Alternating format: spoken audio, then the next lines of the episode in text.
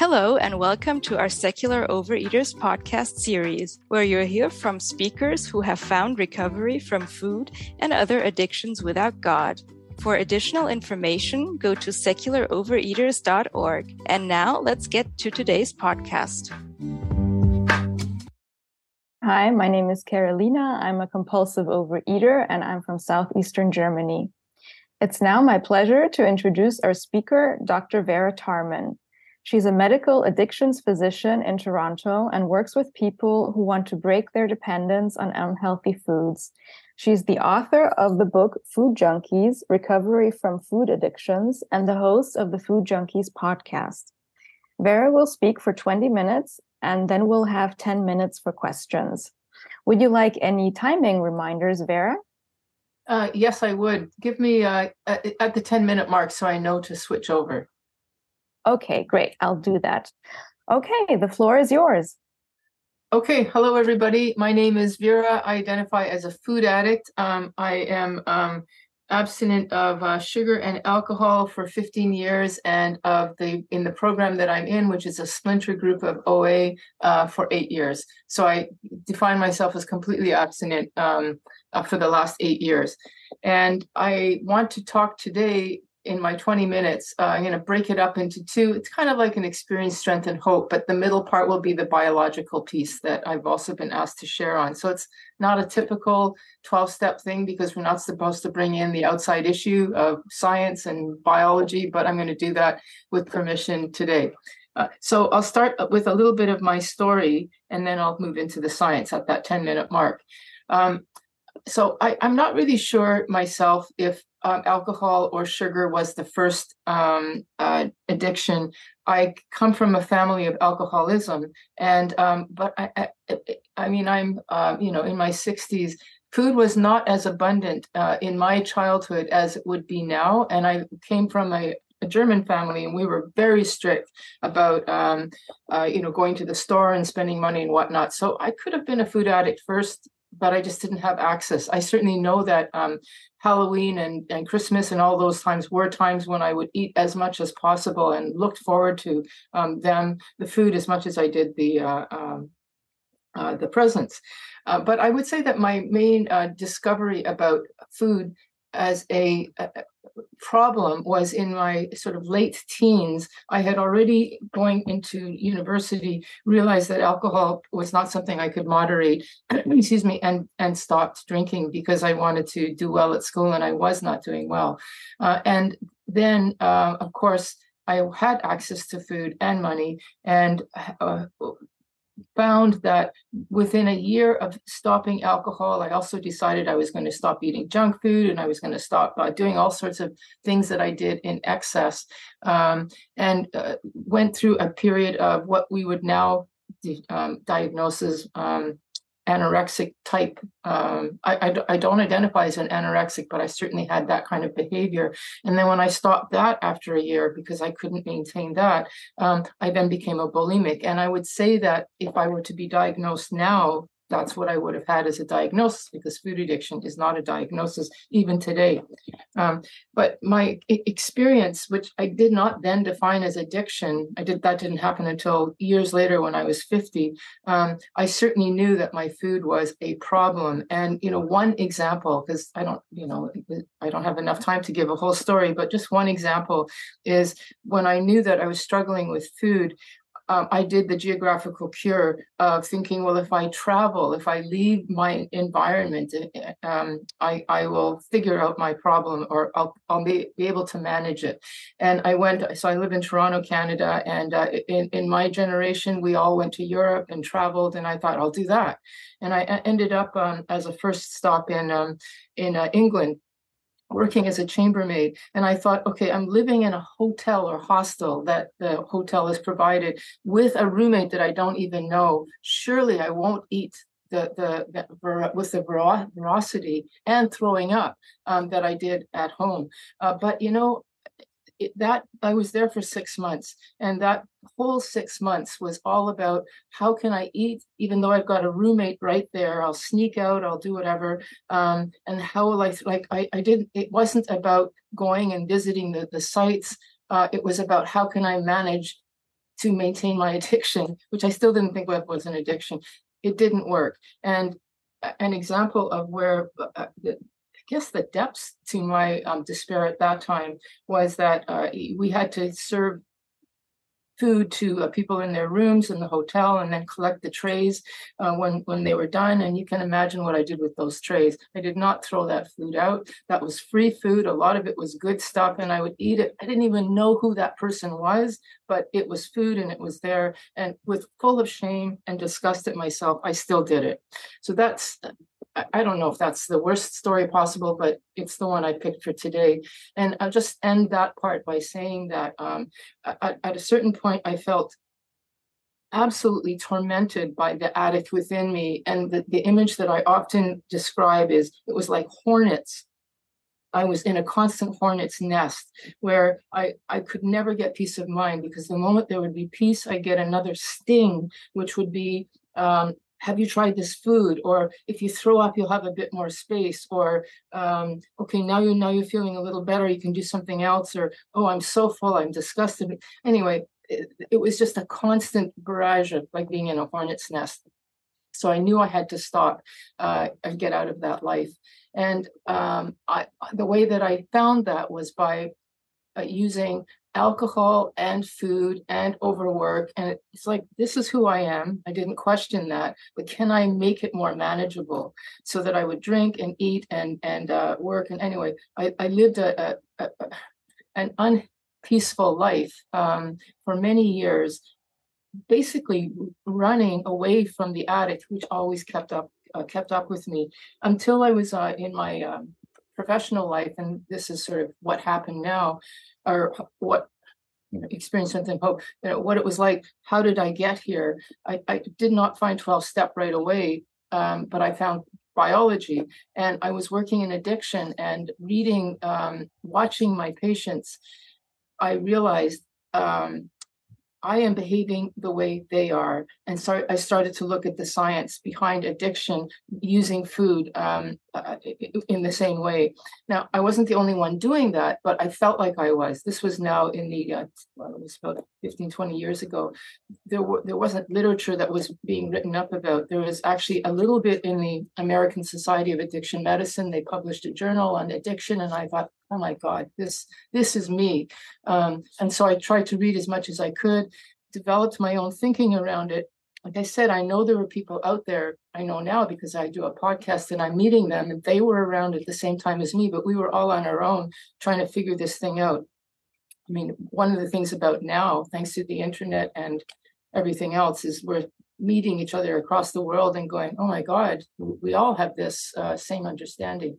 Uh, anyway um, it was that information that helped me and also being in that world that introduced me to the 12 step world so um, uh, so that's how um, I, I, got to the science. So now I'm going to stop. I don't know if I reached my 10 minutes. I must be close to it. And I want to talk a little bit about the science. And then once I've talked about that, I'll just close off with uh, where I am today.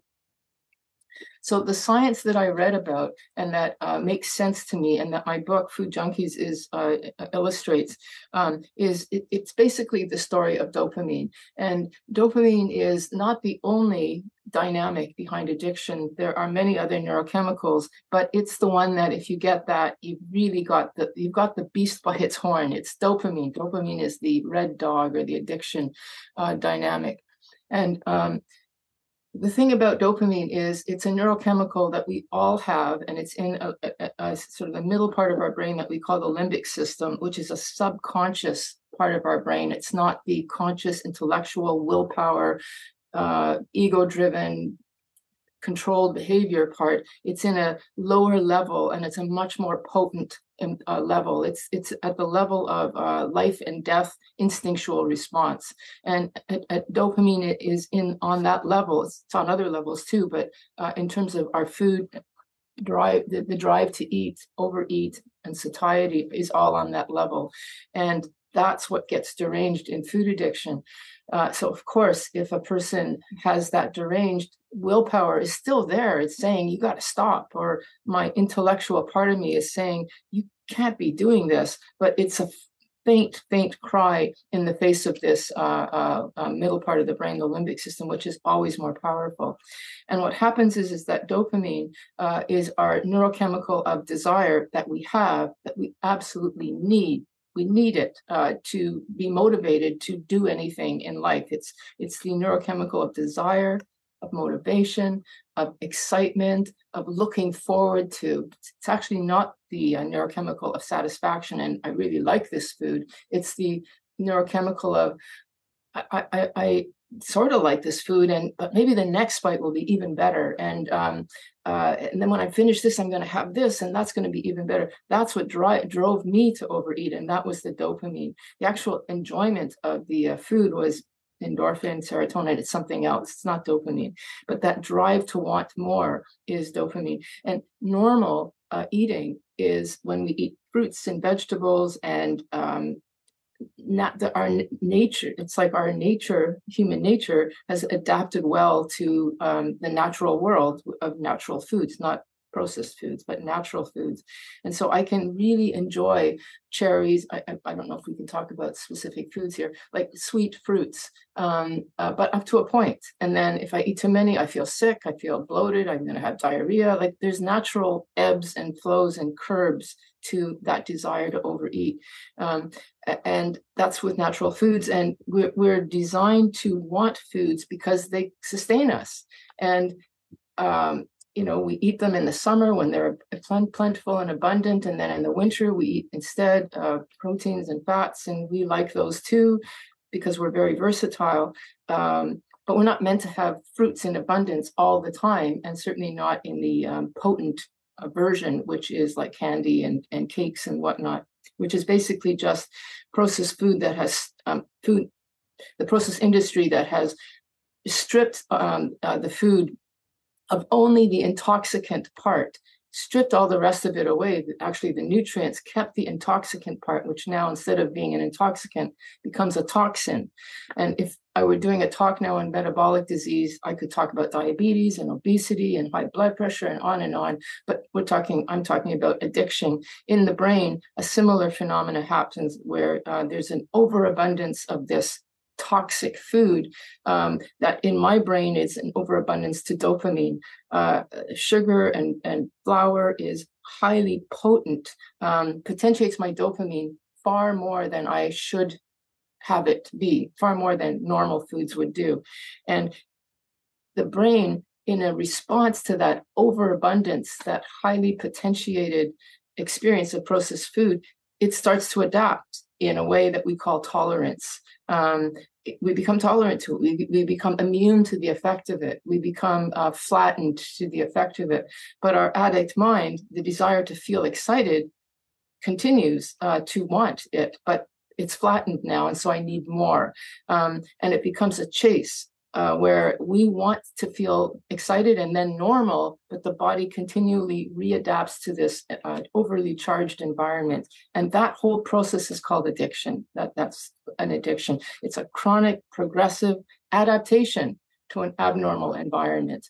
Um, and if you know much about, uh, I'm sure most of you do, um, about uh, you know uh, insulin um, resistance and diabetes and metabolic syndrome, uh, you know when sugar, when a person is in an abundance of sugar, they're they become insulin resistant. They because it's like the body is saying there's too much of this sugar, there's too much of this, and we just can't take it anymore.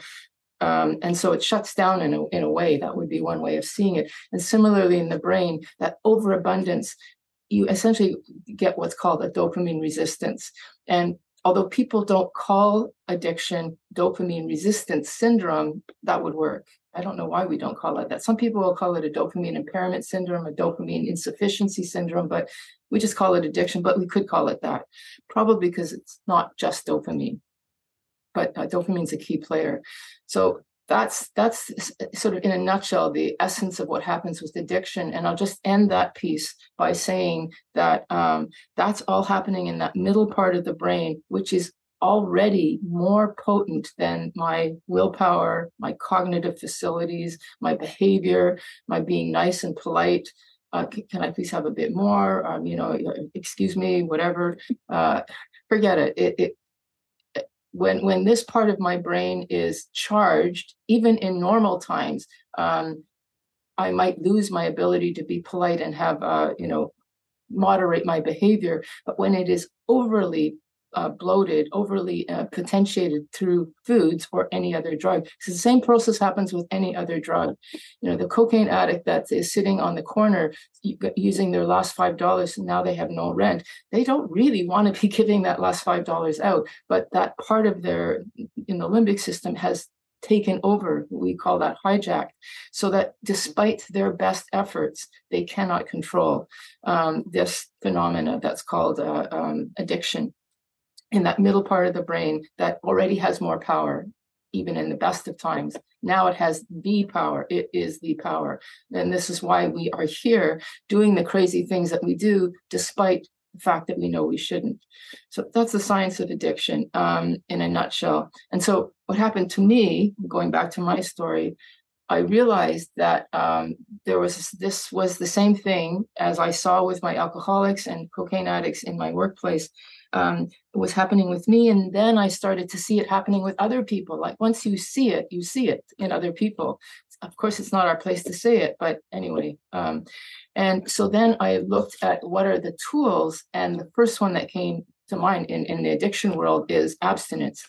I mean, harm reduction, yes, it's a tool that's called moderation in the in the food world, but we only use that as a temporary tease to get the person uh, to get the buy-in to come into treatment but the goal is always eventually abstinence because you want to cut the dopamine um, you don't want to keep feeding that dopamine. It's a chronic progressive condition. It gets worse. You have to cut it uh, and then let the brain readapt back to norm not not normal but back to where it, it was initially. It never does completely. Somebody mentioned earlier um, once a pickle you're you're uh, uh, you're never a cucumber again. I believe that's true. But you can i say you, you won't be a normal person again but you will be a food addict in remission.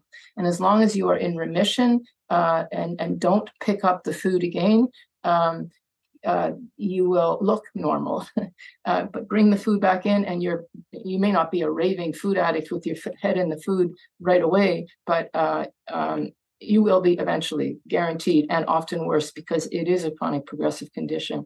So abstinence is the key, and um, how to find abstinence in the world, even in 2023, is really difficult. So uh, yes, um, there are 12 step programs uh, not all of them, certainly not the other programs like AA and CA. They all say eat food if it means you're not going to use cocaine. Well, I, I can tell you, I've lost a number of people. They didn't die of a fentanyl overdose, but they died of a heart attack. Was took five years, ten years. They still died of their addiction. It just wasn't called an opioid overdose or alcohol.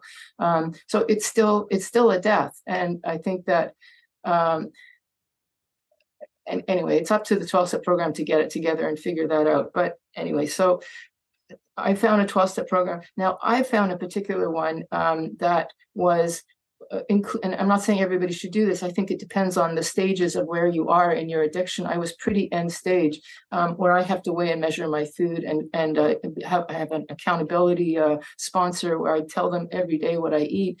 I find that that kind of control might be too much for somebody else. And please, I, am not advocating that everybody do that, um, but it, it, was a useful tool to me. And so that where I am today, I think I must be close to my 20 minutes now. Um, uh, yes, you're almost there. Okay, good. So where I am today is that I still think about food, probably a little bit more than the normal person, but frankly, I don't know that many normal people most people think about the food, but I do know of some who can literally put the food aside.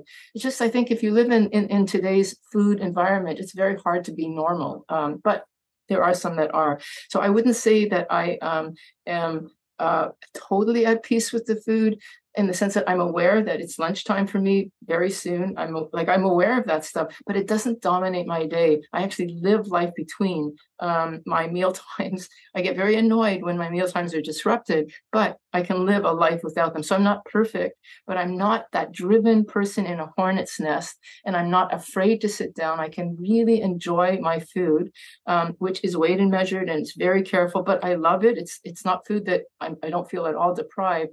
Um, so to my mind, that is a place of peace. It has constraints it's like taking medication or doing massage or you know med- whatever you do in the morning. It's a it's a it's a discipline. For me it's a food and spiritual discipline. And i've i've settled into a lifestyle that's very very content compared to where it was before. Um, and of course the 12 step program i'm a great advocate of because it's not just about food it's about life the spiritual practice um, fellowship uh, service. It's given me a purpose um, or narrowed down my um, um, how I can funnel my my uh, purpose in a way that's very effective. So I'm very grateful both to the uh, uh, recovery that 12 step offers and also the peace that I found through using the tools. And I will end at that. Thank you. Thank you so much, Vera. We now have time for a few questions. We'll be using the raise hand function and we'll call on you in the order hands are raised. Please try to keep your questions succinct so we can get to as many questions as possible. And first hand up, I see Jenny. Go ahead, please. Hi, I'm Jenny, sugar addict and compulsive eater. And Vera, thank you so much for speaking today. Um, I'm a big fan of your book. I am reading it with two of my sponsees and in one of our secular meetings where we're not a registered OA meeting. So we joyfully use outside literature. Um, we read excerpts from your book and i just really got a lot out of it. So one question that i kind of came away with like i i really loved your personal story in there and you just cut out like a lot of foods not just sugar. I don't know if you still are like doing no dairy and no um flour but i hate to cook and i was just wondering like do you what is your like go-to quick meal to eat? Like i will have some yogurt with frozen raspberries mixed in and some muesli on top. And that's like a quick abstinent meal that I can eat any time of the day. So I was wondering, do you have anything like that? Yeah, you and I are, are the same. I don't like cooking either. And I have the fortune, I know that not everybody has this fortune, but I have the fortune of liking the same foods. Once I found something, I eat the same thing all the time until I gradually change it. So uh, that makes me very fortunate. I only need to have four or five things that I have in the freezer. Uh, and because I plan my meals ahead, um, I, am never at a loss. But what I, I I don't eat sugar, I don't eat flours, and I found that not eating grains, especially when I hit menopause, I had to I had to drop the grains. It actually, um, uh, you know, that that uh, mid middle age or it's most most post middle age weight gain was gone after I got rid of the grains. Uh, I do eat a bit of uh, uh, dairy, not much, and I weigh and measure it. So um, I I have yogurt every day, but it's like um, uh, two ounces per meal. And uh, what I one of the things I really enjoy is rice cauliflower. That's a go-to for me. I go to um, uh, my local. Uh, I don't know, Loblaws is what we have up here. I think that I think most places where they have the pre pre cut stuff, and I'll spend a bit more money to uh, get rice cauliflower. But if not, I'll take the grater and do it myself and see it as a meditative experience. So I, I do that. I eat a lot of roasted Brussels sprouts. Like these are my main mainstays. Um, I will go to um, uh, the the local Loblaws and get like rotisserie chicken. I eat a lot, lot of smoked salmon. So my, my food preparation is um, it's probably about a half an hour in a day, but it's not like cooking. It's I, I rely on my microwave and um, to some degree my oven where it, i see that just as a slow microwave. I, I, don't do anything fancy there. I know people talk about air fryers but that even seems too complicated for me because i don't like to cook. Um, so that's it. Like it's it's it's it's pretty simple. Yeah. Thank you. That's very useful. Uh, chia you're up next. Hi i'm chia. I'm a compulsive eater. Um, Dr. Tarman, thanks very much for your talk. You explained what's going on with my dopamine when I'm hooked on food. Can you tell me what's going on when I say, loving mother in my head, relieve this craving, and it happens? Well, uh, um, you mean the, the the alternative voice, which is saying, "Please stop." Is that what you're saying? No, um, the the one that believers call God. Okay, okay. And they so, say, God, take it away from me. And and and the experience of having it taken away from you is that the yes? yes. Okay. Yes. Yes. Yes, I, I can actually. Um, uh, I, I don't know if you've heard of the terminology, uh, the, the phrase. You probably have. The opposite of addiction is connection. And and have you heard that before? it's it's a favorite phrase in the uh, sort of addiction world. I think it came Gabor Mate came up with it. I don't know. The opposite of addiction is connection. And so if we if we um, translate that into neurochemistry, it's the opposite of dopamine. Is not no dopamine. It's serotonin. And serotonin is our satisfaction, safety, uh, uh, connectedness. So connection can be through like a fellowship like OA. It can be through your higher power. Like because it, what, what is the higher power but a generalized other? You're still in connection with something else um, that you believe is out there, either a person or whatever power. Uh, it's still a sense of connectedness. I'm not alone in the universe. And and uh, in normal life. Um, we get up in the morning and are motivated by dopamine. And at the end of the day we come back from our daily activities and we don't want to want more. We don't want to be excited and and and uh, strive to do that's all dopamine. We want to sit back relax soak in our achievements that's gratitude be with our family, um, be safe in the nest, in the lair, and that's serotonin. So there's a kind of yin yang of dopamine and serotonin in natural life. And what happens with addiction is that dopamine is way up here and the serotonin is down here. It's so low. Well, if you stop the dopamine and gradually let that recover, which is abstinence, and then you beef up the serotonin either through multiple 12 step, like every day or whatever, or prayer or something where you beef that up artificially intentionally, you're you're kind of recovering that balance again. So I think what it's saying is that you're finding your balance, and as your addiction gets quieter, that um, need to go to multiple meetings or pray all the time will become less until it just reaches a perfect um, balance of whatever that is for you. Thank you. Yeah. Thank you. Uh, Tom, you're up next. Uh, yes, thank you kindly for your uh, uh, um, lecture, Dr. Tarman. Uh, I have a, a, a quick question because we've talked about triggers in this uh, uh, in this lecture today, and that being using the, the the allergy metaphor. I've been to meetings where you can discuss any food you want. I've been to other meetings where you can't discuss any specific food. So should I take the attitude that, you know, like peanuts or uh, shellfish, it's an anaphylactic reaction, and if I talk about something, I'm going to kill somebody over it, or is it about ragweed?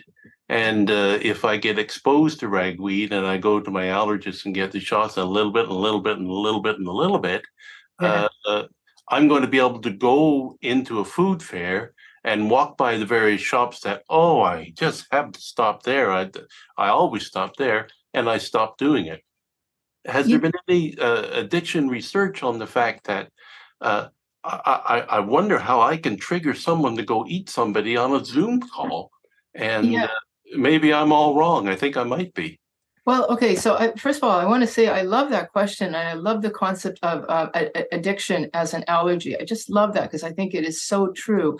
Um, but the, in a way, you, you have two parts to your question. The first one being people, places, things, triggers.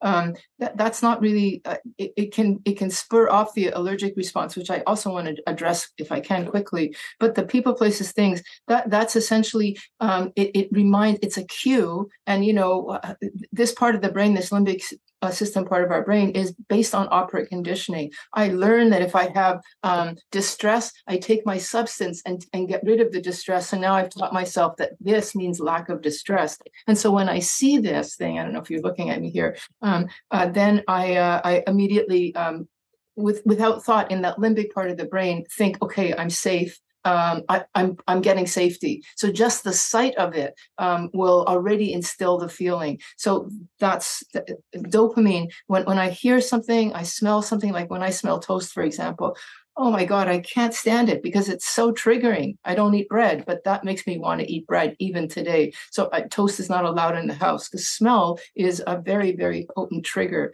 Um, and it gets the dopamine racing. Oh my God, she's going to get that toast. And, and now I'm having to battle an urge, um, even in my sobriety.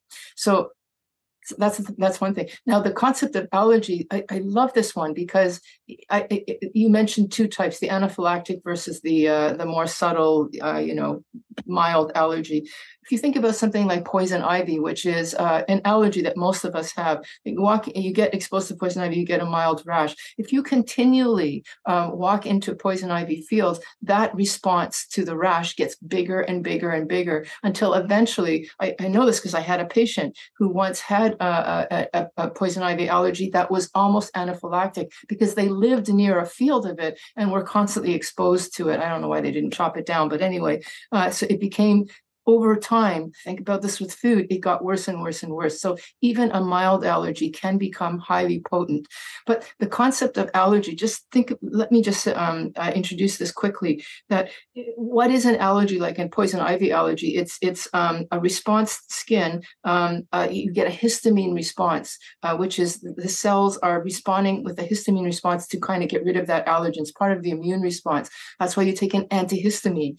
And, and if you think about dopamine, uh, in the brain, it's a so in the skin, it's a hypersensitive response with histamine, and in the brain, again, it's a hypersensitive response but it's a dopamine uh, response. So it's not a histamine. I can't take an antihistamine for my brain, but I can take an antidopamine for my brain, which you don't want to do because those are the antipsychotics and cause their own grief. But uh, it is a kind of it's a hypersensitivity. So if you say I'm allergic to sugar, you're actually correct you are allergic to sugar if you are hypersensitive to it, which you will become if you're exposed to it on a repetitive basis. Well, thank you for bringing that issue out, um, the concept of allergy out, because it's it's very um, useful. That's it. Thanks everyone for your questions. Unfortunately, we have a hard stop here, but please stay for fellowship. Um, Vera has also agreed to stay, and you can ask your remaining questions there. And now I'll turn it over to Ashley. Thanks, Carolina. Um, please let's give, if you can, uh, if you feel like unmuting yourself, um, let's give Vera another round of Zoom applause uh, or, or Thank you. Thank you. Yay. Thank you. Thank you very much. Thank you. Thank you. Thank you. Thank you so much. Thank you. That's an amazing uh, talk, Vera, and uh, one of the key words I took away from from everything you said was contentment. If you if you're not if you don't have the contentment, then I know something is is off, and I need to start looking at that. Um, so thank you very much. Sure. Uh, hi, I'm Alan. Uh, thank you so much for your uh, presentation. You know, a whole thing on um, ser- serotonin. Um, I read a lot that oxytocin is the neuron of connection, and I'm just yeah. curious you could compare like oxytocin versus serotonin and the role it plays in helping people manage addiction. Uh, you're absolutely right. Oxytocin. It, it, to be more accurate, it would be oxytocin and serotonin. Um, uh, it's just we tend to focus on serotonin because of the antidepressants and medications, but oxytocin actually has an interesting role in that um, if if a person uh, it's not used it's not understood well enough. In the food junkies podcast we actually did interview uh, somebody who was a researcher in oxytocin and kind of nailed her down a little bit on its roles with food. But one thing that's interesting is that when the oxytocin level is um, high desire to eat is low, which makes so much sense because um, uh, when you're fulfilled either through hugs or connection in in that kind of touch maternal loving way that kind of love um, you don't need to eat. Like don't we often eat because we feel bereft of connection of almost like to myself, I've had the experience where uh, it, when I was in the food, as it were, I felt like I was bereft of my mother. Like like that was my way of feeding me maternally, which makes so much sense because it's a it's almost like a maternal thirst, um, a food. Uh, and if you get that somehow through connection, usually physical in some way, doesn't have to be, but uh, it can be a pet. Um, then food cravings, you can use it to, uh, to, to work with food cravings, basically. Yeah. Thank you. Um, Pat, you're up next. Just a real quick question, Vera. First, after I say thank you very much for a wonderful half hour, that was great.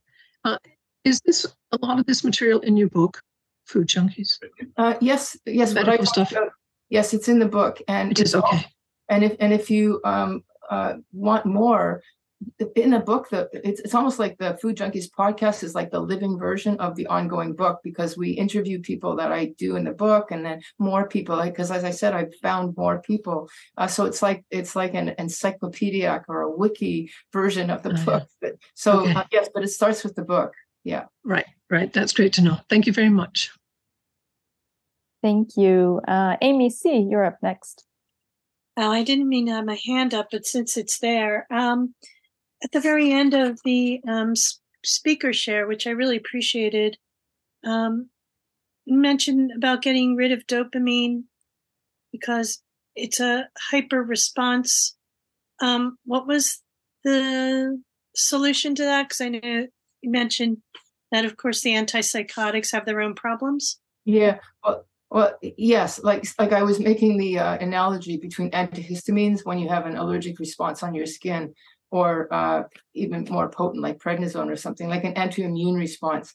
Um, the best way to um, corral dopamine is to uh, stop the overinflation of it. And then the good news is that uh, over time, this is what we call post-acute withdrawal, um, withdrawal, which lasts, I don't know, three, four weeks, sometimes not that long.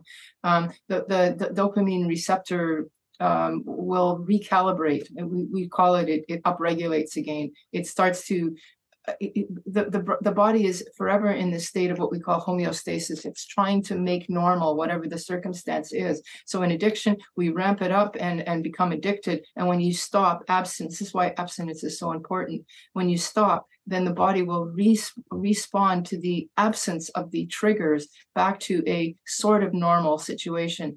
Uh, that's a better approach than trying to dampen the dopamine because dopamine is our desire to live. And if you take something that dampens the dopamine, we see this with antipsychotics.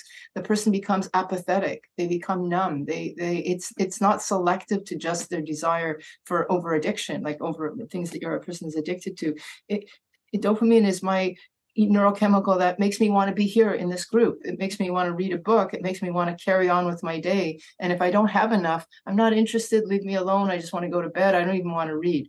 Uh, like like I need dopamine to get through the day. You don't want to suppress that more than is necessary. Better if you can to um, let the recalibration happen, which means patience, support. It's not a ha- happy three weeks. This recovery, post-acute withdrawal, it's not happy. But once you get past that, it's like we say, wait, you know, uh, what is it? Um, wait until the miracle happens. Once you get past that, you do get on the other side. That's the best approach.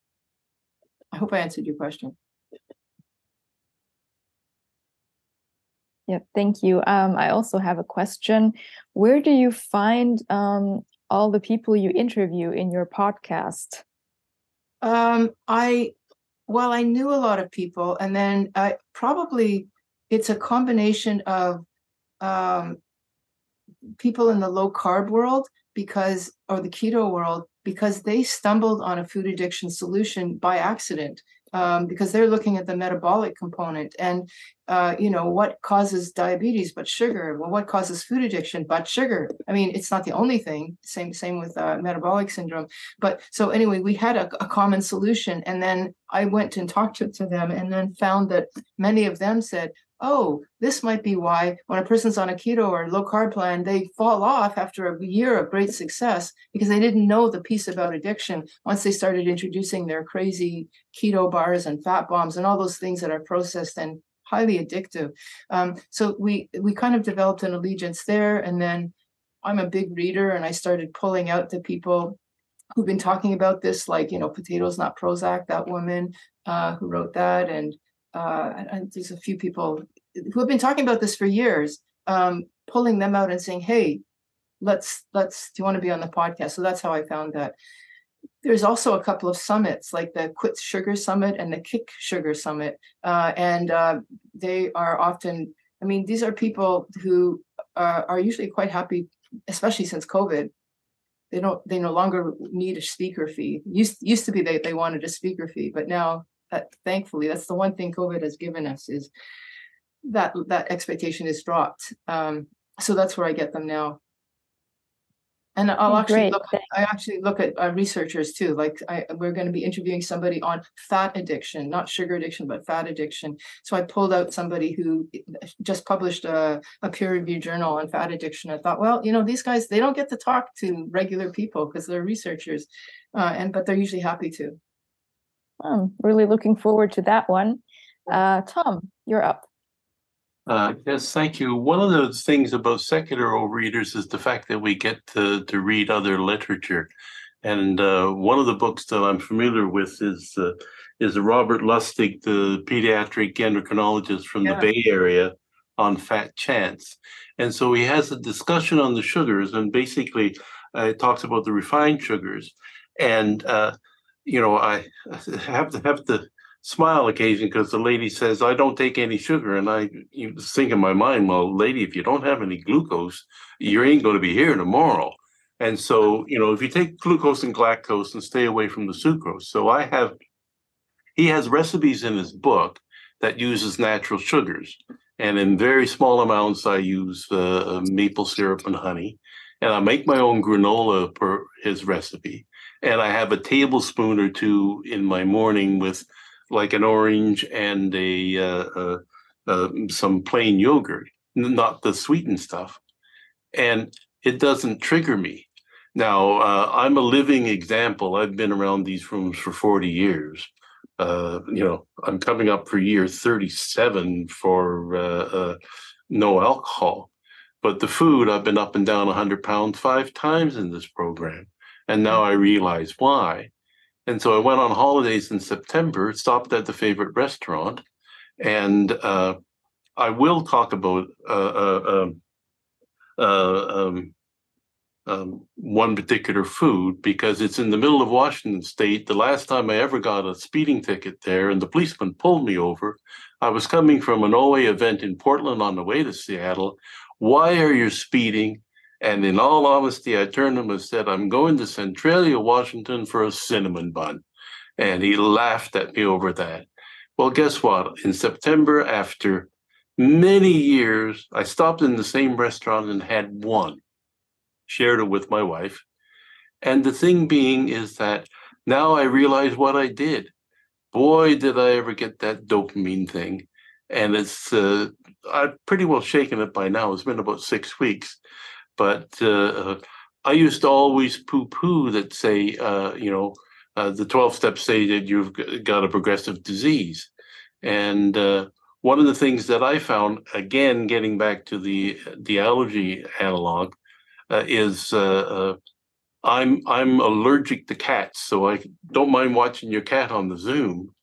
If I get exposed to a cat, and I haven't been for ages, I get a horrific reaction as opposed to if I'd been around cats every day. So uh, just the quick question is is the natural sugars versus the uh, the sucrose and the refined sugars. Do you have some comment on that? Thank you. Uh, yeah, I, I, I am a, you know, to be open and transparent, I am a, an advocate of abstinence from all sugars. And of course, I mean by that refined sugars and added sugars. I don't mean fruit. I don't mean vegetables. I do mean maple syrup and I do mean honey, though. Uh, and the fact that you were able to um, manage that, I would say, is uh, you're extremely lucky. And uh, uh, this is just my um, assessment here, and that your state of food addiction may not be as advanced as it could be, because I know that if if another person were to have honey or or even what's considered natural sugar, um, they will uh, go off the rails. Like it, it, will trigger them too much. So uh, one one of the things I often will suggest, especially for young moms with kids, is if if um because kids i don't think they're they might now be be addicted to sugar when they're born if their mother is eating it so much and as a baby infant they're eating it to the to the point where that's happened but if you know when child is born uh, infant is born they're not food addicts right at least not today um so if they're not overly exposed they might be able to have the occasional sugar um uh but if they're overly exposed which we do with our kids with uh, you know all of our Halloween and Christmas and cereals and what, whatever, um, they will become food addicts. But if the person is not overexposed, they may be able to tolerate that. So if, if parents can moderate, severely moderate, um, they may allow allow that child to have a life where they can actually pick and choose. Um, but for most of us, I mean, if we're in the trouble of being on a 12 step meeting uh, and not somewhere else, probably have gone past that point. And I would think that that's a bit like taking a gun, um, uh, Russian roulette, and uh, maybe you'll get away with it this time. I'm not speaking to you, Tom, because you've had your experiences, uh, but just in general. Um, uh, you might get away with it and you might not. And that's not just even added sugar. Some people can't eat flour. That will get them going. Uh, and I would read that as that's the advancement of their disease. I don't like that word disease. Their adapt their adaptation to the environment that they've had in the past. And also there's genetics too. You can be uh, you can walk into the scene being previously addicted to something else or uh, you know having a family history of addiction. Thank you. Uh, Linda is up next. Yeah, hi. Thank you very much, Vera. It was really interesting to listen to. Uh, like you said, the, if you're addicted to alcohol or drugs, uh, some 12 step programs just tell you to eat instead. And I think we have a, a culture of like replacing an addiction with another. But as food addicts, we can't really, well, it, we can, but it won't be a good idea to start doing drugs instead. Uh, is there like a healthy way to get high quality dopamine uh, to replace, uh, or is that always like too addictive? And I really want the answer to be cats, please. I'm not, I, I, yeah, I'm not allergic. I just, they're a big part of my recovery. But yeah. uh, is there a healthy way to get a lot of dopamine? Well, you know, the cats is your oxytocin slash serotonin connection. Like, they, remember, the opposite of addiction is connection. It is the answer, uh, just like being in connection in, in with a higher power or group. So there it is. But I, I, think the goal is is to reestablish balance, not to a, a, keep the dopamine high, because then you're going to be constantly chasing the high of dopamine. That's what people do. They quit the sugar and now they become shopping uh, addicts, or they become internet or work addicts, or they become something else. They're not happy. They're still chasing. Chasing is the dopamine. We want to actually settle that, which is very hard because I admit it myself. Like when I'm on a on a tear, I like the run. I like the it's fun, but it's also uh, exhausting and it's it's it, it doesn't end. It never ends. So there has to be a built-in essentially cat time. We want to get that that balance back. So no, I don't want to replace it. I want to settle. This is this is essentially called humility. I want to settle to life on life's terms, which can be boring and slow to those of us who want the fast track. And sorry, that's the way it goes. We got to suck it up, do meditation, whatever, and then build up the uh, the connection piece. Get the balance back. And you will always probably be a little higher than the normal, should they exist, which I think is true. I think that we addicts were the people who were the adventurers of the past. And you have to find your adventure, but naturally, like new career, reading books, doing things that you're afraid to do, et cetera, et cetera. But with the cat. Thank you. Um, Janet is up next. Thank you. Uh, Dr. Tarman, thank you for today. And thank you so much for Food Junkies, the podcast and the book. I've learned so much from all of them. And um, uh, and I have found that for me, abstinence from sugar has really been key. Um, and from almost all flour also i am not someone who could do harm reduction or who could you know bring any of that back in i i now have what i consider to be a healthy mild aversion to to you know big platters of food and big platters of bakery and all nor do i and i no longer bake and push food on other people mm. either um mm. and i really want to thank you for your advocacy to to try to get medical professionals to understand food addiction and to embrace that it is a real thing.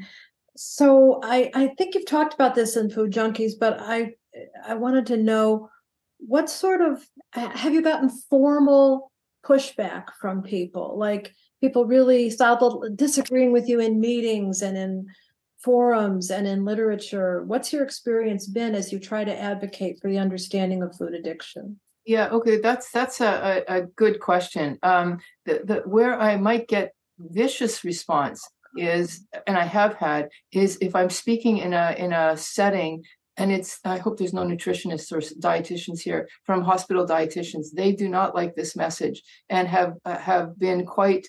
Um, uh, I wouldn't say quite rude, but you know, clearly, well, hostile. It's it's a hostile audience.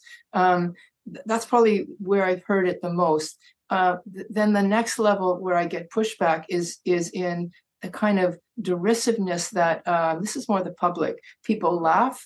Um, like when I would do an interview, when, when my book came out first, I got lots of interviews, um, and uh, people would, you know, the reporter would get on the, on the phone or whatever and kind of say, "So, tell me about food addiction," um, and I, I would just plow through the way that I do. And by the end of the conversation, they were like, "Oh, wow, geez, maybe I am. Like I, I just knew that um, you just had to plow through and you get those people who are kind of, yeah, whatever.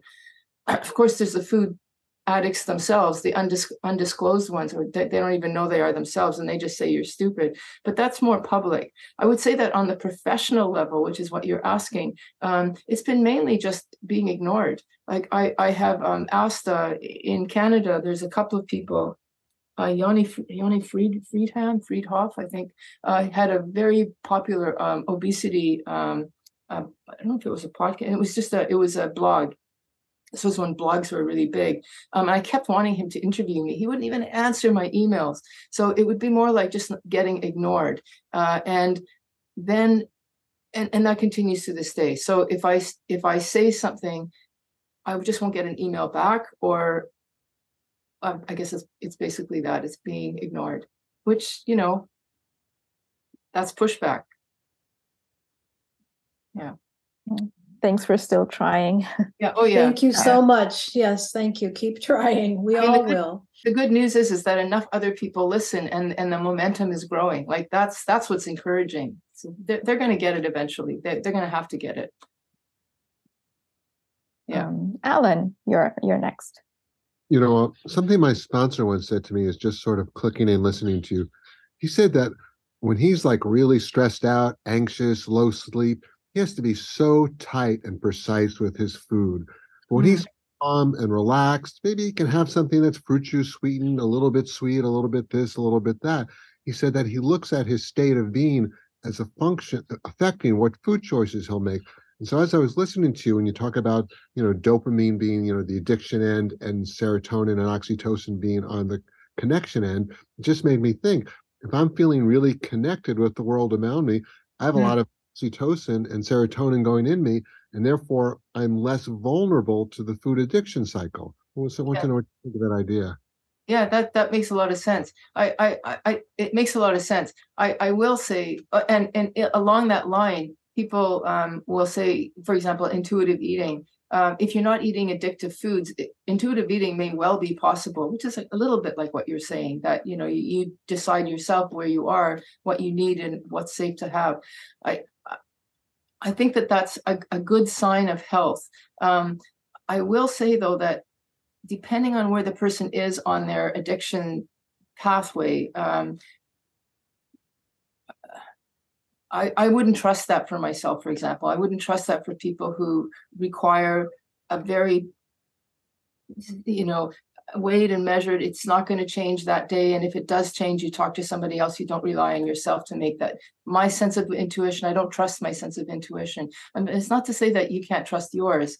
Um, I think each person has to decide for themselves can they do that? And if they can good. And they'll know if they can't if they're starting to obsess and start and they're starting to break little rules because the little rules will lead to the big rules eventually. Thanks. it's an individual choice with a, a coach sponsor therapist i think. Don't rely on yourself though only. Uh, Rivian, you're up next. Hi, you, you may have just answered this a little bit. My question is Do sugar alternatives like allulose, tagatose, monk fruit, stevia, are they to be avoided or will Yeah. they also trigger a negative chemical response? That's one of those gray areas like dairy like nuts that you have to decide you and your sponsor or somebody uh, has to decide for yourself uh, it, they are high trigger p- potential uh, because what is sweetener but the um, expectation of sweet? So you know if i'm playing a, a monopoly or bingo and and it, it, maybe that's not i mean you know that's not real money but um, if it's high and it's fast and you have enough of the other qualities around it I, uh, then it starts to feel like an addiction. So it doesn't actually have to be just the substance. It can be the whole pattern of behavior around it and the expectation of sweet leads to that. The other thing that happens with uh, sweetener is um, you never then t- become as long as you have a potentiated sense of sweet even though it's not sugar then the, the, the natural sweet of carrots and, and vegetables are still lost to you. And if you can settle back to the natural there's no more debate there's no more question as long as it's you're you're upping the expectation you're de- depriving yourself of that other place which is a little more relaxed. Ultimately it's your decision though uh, and often we use it's, it's it's kind of like a harm reduction approach we often use that uh, to lure the person into treatment because they'll say there's no way i can do this. Let me at least have sweeteners diet coke before i stop you know whatever. Uh, we'll say okay that's fine. And i've seen people use sweeteners for four five ten years and then they finally say enough let's stop with it. Yeah, thank you. Um, okay, Tom, and uh, please keep your questions succinct. Uh, yes, uh, just to let you know that the uh, College of Family Practice uh, uh, of Canada does a journal club, and one of the items that they have in the journal club is on obesity.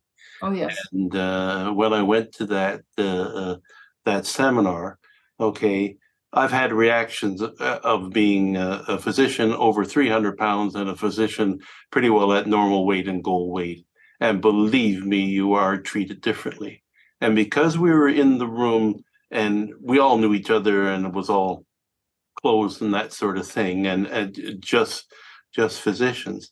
Uh, one of the questions was, what was your attitude about uh, obese people? and I'm an obese person. I'm in the room, and the guys were honest with me. Okay, uh, you know they they feel that it's a willpower thing, and they uh, you know how do you feel when you look at your list and so and so who has an obesity problem is coming in to your office that day, and you cringe, and that's that that's the reality. And I think uh, you know there's got to be a way with the younger physicians to be able to realize that you know the diabetes and hypertension and the cardiovascular disease, cerebral vascular disease, all that sort of thing. Uh, well, the thing is, is if we solve the if we solve the problem, they'd be out of business, wouldn't they? Yeah, there's that. Yeah, for sure, there's that. Yeah, uh, I, I, I, my view is that obesity is a symptom, just like diabetes and and uh, um, uh, high blood pressure because of the food. So we need to address the food. It's just a, a symptom of that. Um, uh, unfortunately, I, I, sit on, uh, especially on Facebook, I jump on a lot of the um, groups, obesity groups that talk there quite freely amongst themselves. And right now, the only topic seems to be for obesity is the, the new medication, the uh, GLP ones like Ozempic and whatnot. That's what they want to talk about. So um, if I make a suggestion like, well, food, what about we change food first? It's, I wouldn't say it's definitely dismissed. I guess there's a little bit of hostility there too. Like, uh, why you're telling people to deprive themselves when we have this other better solution? Um, so unfortunately, that's kind of taken over the center stage of the medical obesity world. Is surgery? You can make the argument, well, there's a lot of potential side effects, but people are saying what's the problem with taking medication? And so that's really their focus now. I have to wait, I think we have to wait uh, for a few more years until we see that those medications are also a short term solution. They're not going to be long term. People can't afford that medication for life. It's just not an option. Yeah, thank you. We'll take one more question and then we slowly need to be wrapping things up. So, Kiku, go ahead, please. Hi, thank you so much. Um, sometimes I feel like I'm on shaky ground with fruit. Um, I I know you mentioned cherries. You know, there's like a natural, there's a feedback um, mm-hmm. from eating the unprocessed stuff. But then you know there are these fast fruits, and you know you also mentioned That's good. uh, you know that we eat uh, you know we're meant to eat more you know naturally we, we've evolved to eat them you know obviously in certain seasons so could if you could say something about it i'd appreciate it Well, I, I think you kind of really uh, nailed it there when you said fast fast fruits. It's it's great. I don't know if you did that intentionally, but it's great.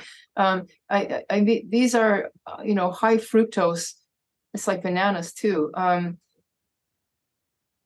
if it overpowers, and it, and it depends. It depends on how uh, robust your system is. If it overpowers your ability to withstand it, it's dangerous. And if you're damaged because you're a food addict from eating tons of crap in the past, that might be too much for you.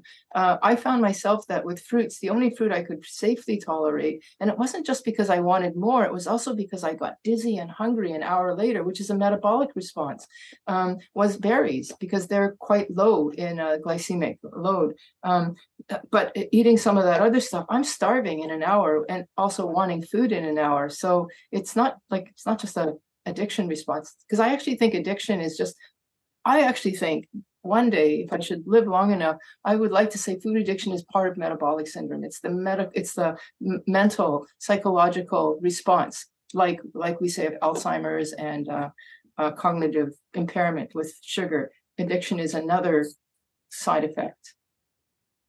Yeah. So again, Thank you so much. And your how robust your system is. Okay, I'm done. Hey, thank you. This has been such a treat. Thank you so much. You've been very, very generous with your time. And we slowly need to be wrapping things up. So, thank you everyone for coming, for participating.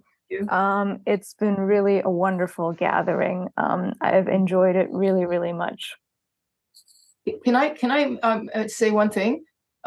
Yes, I- just really quickly. Um, I have a Facebook group called "I'm Sweet Enough, Sugar Free for Life," and uh, it, it's not it's not a twelve step group at all. But if you want to be on a group where you just ask what, what's a good therapist or what's the latest podcast, that kind of stuff, I, I um, it's a great group.